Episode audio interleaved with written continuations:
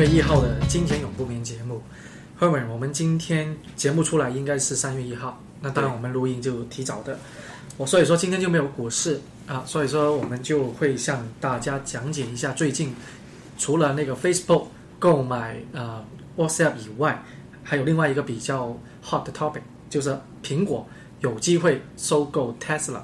首先你说一下 Tesla 是什么公司？对 Tesla，其实如果说 Tes Tesla 其实就是一个做一个电车的公司，就车已经不是用汽油的引擎了，而是电动引擎，而且电动引擎只要到时候每天到一个充电站充一个电，它就可以跑三百多四百呃 miles，就五五六百公里的这个路程，而且速度因为电子引擎那个引擎非常轻嘛，所以整个车的速就已经轻了很多，所以提速的话特别快，已经到了一种顶级跑车的提速的速度了。所以这个东西潜力真的很大很大。但其实电子车的概念不是头一天有啊，不是头一天有，很多年了吧？对，九十年代估计就有，八十年代甚至都就一直它的技术都不断在更新。对，其实已经很先进了。只是那些啊石油的大亨啊、大公司、大集团 不断的去压抑它发展、控制它的那个发展。对，不然的话就没有人去开那个汽油车。对，那石油就不可能涨到这样，他们就赚不到钱了。其实石在汽车，我们普通的汽车的一个呃进展的话，也有很大的革变啊。很多年前。一 gallon，我们说美国的，我做了一个小的调查，一 gallon 的话只能走大概呃三呃八个 miles，就是说八英里，八英里的一个路程。嗯，那现在基本上很多的普通的汽车都可以走到三十，二十啊，对，三十的三十个 miles 都可以走走得了。所以说其实的话，在汽车本身在省油这方面，技术革新的也很快。对对，真的，现在连在最大的美国的 SUV。那种车都可以走了二十的，对，真的很厉害。但电子车的那个潜力是不可不可估量的，因为很环保啊，它没有任何排放啊，而且它很轻啊，容量特别大，而且 Tesla 做的是非常高科技，很科幻。如果说 Tesla 的话，最重要还是说说 Tesla 这个老板伊兰穆斯克这个人，这个人的经历真的是非常的科幻啊。他其实是个南非人，他是荷兰裔的南非人，在南非出生的，到十几岁，后来呢，他去了美国读大学。他读完本科，读了两个学位，一个经济学位，一个好像电电脑方面的学位。然后他再读研究生，进了这个很出名密歇根大学还是哪一个大学，还是很出名一个大学。准备读研究生的时候，本来是前途无量啊，就觉得哇，一个常春藤大学毕业生是吧？但是他读了两天就 drop off 了，两天啊！你想想，比尔盖茨读两年吧，是吧？Steve Jobs 好像也读了一年吧，他读两天就 drop off 了，然后回去自己创立公司。而且跟人家合资创立公司，他第一个成名之作，大家都知道，可能很多人也不知道，但是这个东西大家都应该都知道，它叫 PayPal。嗯，PayPal，PayPal，对，就是后来 eBay 还有后来所有这种电子商务的一个交易平台，然后他在这个里面赚了十亿，在九十年代的时候赚了十亿，后来他就可以发展起来，有了资金了，就发展起来做 Tesla 啊，还有做另外一些太空科技的公司啊，对，非常厉害。我觉得美国科技界。每过十年都会出一个领军人物啊！九十年代比尔盖茨、微软，到了过去十年，毫无疑问就是 Steve Jobs 啊，跟苹果。那未来十年会是谁呢？啊，有可能是伊兰·穆斯克，也有可能是 Facebook 的 Mark Zuckerberg。那到时候大家都不知道。但 Mark Zuckerberg 很年年轻啊，伊兰·穆斯克四十来岁，正当壮年。而且我觉得这个人，他除了是一个创新思维很厉害的人，他还是一个很会炒作、很会集资、很会做生意的人。嗯，他这方面造成了他。因为基本上做东西都很很前卫、很科幻，同时也很成功，所以他的这头脑啊，各方面商业头脑跟科技头脑都有，所以我觉得他这个未来十年很厉害一个领军人物。如果你现在去看他另外一个公司叫 SpaceX，是做火箭的，他们是一个民用火箭公司，已经帮了很多国家政府，日本啊很多火箭他们已经帮他们发了。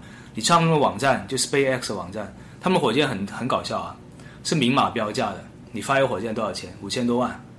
一个小的火箭可以上，这很商业化。对，非常商业化。大的火箭多少钱？一亿五千万。还有一个太空舱多少钱？太空舱已经跟国际太空舱接轨了，而且他们现在做了两个，第一个是火箭以后可以垂直升降，就升上去可以回来，因为不像一般以前我们的现在看到火箭，哇，回来的时候像神舟号回来的时候，所有东西都扔了，最后一个舱就要回来，所有东西都扔掉，成本就很高，成本非常高。他们不是，他们升上去之后，哎，我们可以像飞机一样垂直回来。这个已经很厉害。如果你上他网站，已经看得到他飞机那个火箭那个垂直升降，而且他们未来目的说，哎，我们那个因为可以垂直升降，所以我们只要更换燃料就可以了。那我们飞到火星去，可以再回来，成本就非常低了。所以这个人的整个思维相当科幻啊，科幻到有人说《Iron Man》里面那个原型就是他，啊就《Iron Man》那个 Tony Stark 那个原型，因为《Iron Man》的导演跟他非常熟啊，所以《Iron Man》的原型就是这个叫伊兰穆斯克，所以我真的强烈大家推荐大家以后多多关注这个人，他的经历还有他的创新的 idea 非常多。他 Tesla 的汽车到底这个电子汽车跟之前研发的有什么区别呢？为什么它这么受欢迎？它的股价从去年的，它是去年的我们叫标王啊，股票里面的涨了五倍，从四十块一直涨到啊两百块，后来跌回去一百多块，一百中间有试过，现在又昨天前几天因为传出这个跟苹果被苹果收购这个，它一下又飙上去，还有公布业绩之后扭亏为盈了，还有中国市场各方面全市场卖的都非常好，所以一下子股票上千的股票又创出一个新的新高。那到底它跟其他汽车有什么不同？那其实电子汽车，目前为止没有一个哪个汽车厂的电的车是专门说我们只做电车的。嗯，目前为止很多还是呃汽油引擎效率很高了，还有很多还是混合引擎了。现在最成功，对，现在最成功是混合引擎。但是如果在伊兰穆斯克眼中，他觉得混合引擎是一个注定要被很快被淘汰的产物，因为它是个过渡阶段的。汽油引擎效率越来越高，呃，电车现在又越来越越来越成熟。那以后没有调没有没有原因说还要用混合引擎啊？因为混合引擎你知道现在贵很贵啊，它成本很高啊。那所以要不以后就用回一些一般的汽油，要不就用电车了。所以混合引擎这个市场其实以后估计不会存很久。那以后的呃电子车代替了一般的一个汽油车以后，那就没有加油站喽，只有充电站。对他现在在做那个，他现在他的目标是在美国的横跨美国的六十六公路还是什么那种国际公路。之间每隔二两百公里就做一个充电站，那从此你们这些车就可以这样走了。还有呃，他也在中国也想，因为充电是最关键的，他在中国也要建很多充电站。其实我不知道你没有留意，其实，在加拿大、北美，其实充电站已经越来越普遍了。你现在去一个大一点的 shopping mall，它肯定都会有充电站的站位，有几个在那里面，而且很多很多社区啊附近都会有充电站。其实现在已经越来越普遍了。特斯拉它以后还有个发展模式，就是它要建自己的充电站。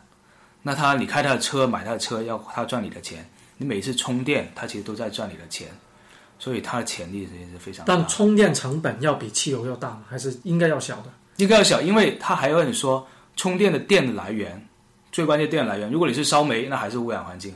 但是电来源很多来自新能源、绿能、风能，还有这些能源，所以成本小，而且碳排放量是本来我们。用别的能源的碳排放量只有三分之一甚至四分之一，很低，所以对于整个环保来说啊，效率来说其实很好的，对，很多这方面的前景在里面。那那我们应该要买一些电力的公司啊。我们应该买电力公司，对，那电力公司比较稳定。那电力公司的话，现在不是过去的一年是一个 underperform，哈，哦，比较做的不太好。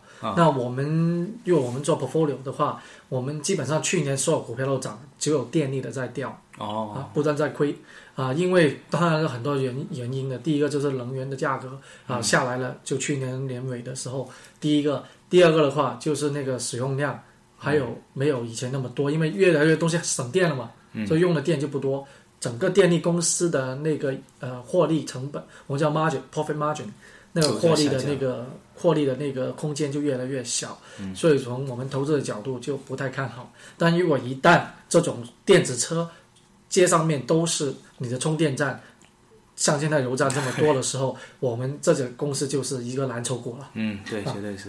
那我们另外一个就要说一下是价格的问题。那到底这种电子车，比如说以 Tesla 来说，它的价格也不便宜。Tesla 价格不便宜，现在目前为止，你看它基本上都是跑车的价格，就是一般顶级跑车的价格。因为，但是但是现在出出来的车基本上全部卖光。如果你现在去 Tesla 的那个。那个去看去车行去买，其实他们已经预定到，估计都要一年一五年、一年一六年你才能拿到车了，已经到了这个境界了。因为出来基本上被抢光，虽然说它很贵啊，但是市场还是有的，因为大家很看好这东西，而且它做做工非常好。有些人看过，除了做工，很多东西都要手工了，所以还有个问题就是它做的慢，跟不上这个市场的需求。现在绝对是供不应求。所以下一步要发展的，它一定要加大这个生产的力度。那这样生产力度之后，成本肯定会降下来。同时的话，哇，那个市场变大，那真的以后潜力很大。那刚才我们也提到，可能一些的石油公司的话，其实在从中打压它，应该是要打压它的。对。那另外一个，我们从啊技术分析的话，看它的股票了，因为我们还是啊不是科技题目，还是中金融投资节目，它的股票现在是大概两百块。那到底到市盈率有多少呢？我们是两百六十七，嗯，啊，是非常非常的厉害。就是说你要付它的价格，你在市场上买，你要付两百六十七倍。去买它的价格，当然这是虚高的。那我们二零一四年看的话，整年我们看是应该是一百一十八，就是说如果它的股价回到大概一百块左右，是比较呃 make sense 的，合理一点。那当时我们一直都说了，市盈率这个东西就是你喜不喜好，好，你宁愿你觉得你喜欢它，你付多一点钱，你都觉得值得了。嗯，所以说的话，它的今年如果它回落一点点，不要现在虚高，虚高是因为刚才我们提到 Apple。有可能跟它合并，嗯，啊，不叫合并，应该叫收购，收购啊，所以说才会推高了它的那个股价，对，股价，但现在已经公开的说没有这个，没，他们不是这样，后来那个人逼着，就逼着问这个伊兰穆斯克有没有这回事，他们其实都肯定说有这回事，一年前。苹果的那个呃，有一些高层官员就跟伊兰布斯克谈过这个收购的问题，他们都说，但不做任何评论。但后来人家继续逼他，就是说这个可能性有多大？他后面就跟他跟跟采访的记者就说，他说目前 Tesla 现在这个潜力这个东西，它不可能卖，因为这个现在潜力太大了，它不可能会卖给苹果。那你苹果要买的话，你可以出多少钱？当然，苹果是现在全世界最有钱的企业，但是。这个数字绝对就不是刚才像 Facebook 收购，呃，这个 WhatsApp 一样收购一百五、一百六十亿能够解决的问题了。估计一一万亿、一千亿肯定是有的。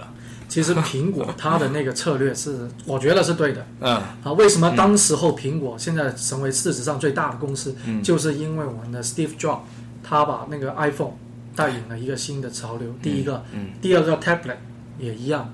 那所以说，现在在这个电子产品方面，其实到一个瓶颈的地方，对，它可能要需要一个新的产品，对，去把整个公司的一个策略转变。前几前段时间有人猜会不会做电视机，但其实现在证明，好像电视机不会是一个很创新的东西啊，因为好像苹果的风格或者创新科技的风格是要创造一个新的东西，大家不知道这个东西没有这个需求的时候，告诉你，哎，你需要。这是你的需求。那电视机其实大家已经知道自己的需求，知道了用法，所以它不会是成为苹果下一个创新的东西。赫本，我想问一下你，如果 iPhone 这是 Apple 出一个 iWatch，你可以买吗？反而我觉得不会，因为啊，现在因为我反而对这个有看法，就是说，因为其实现在云端运算还有这种云的平台，这种手机啊、平板电脑，他们趋向于一个趋势。他们是越来越方便的进入这个云里面去，就进入我们这一个平台里面去。iWatch 其实是很小一个东西啊，嗯，比如说有些人，比如说你用手机啊，你用一个大大的手机，就不可能再用回小的了。那如果你用 iWatch 的话，用为这么小，你限制了很多功能进入这个云的功能。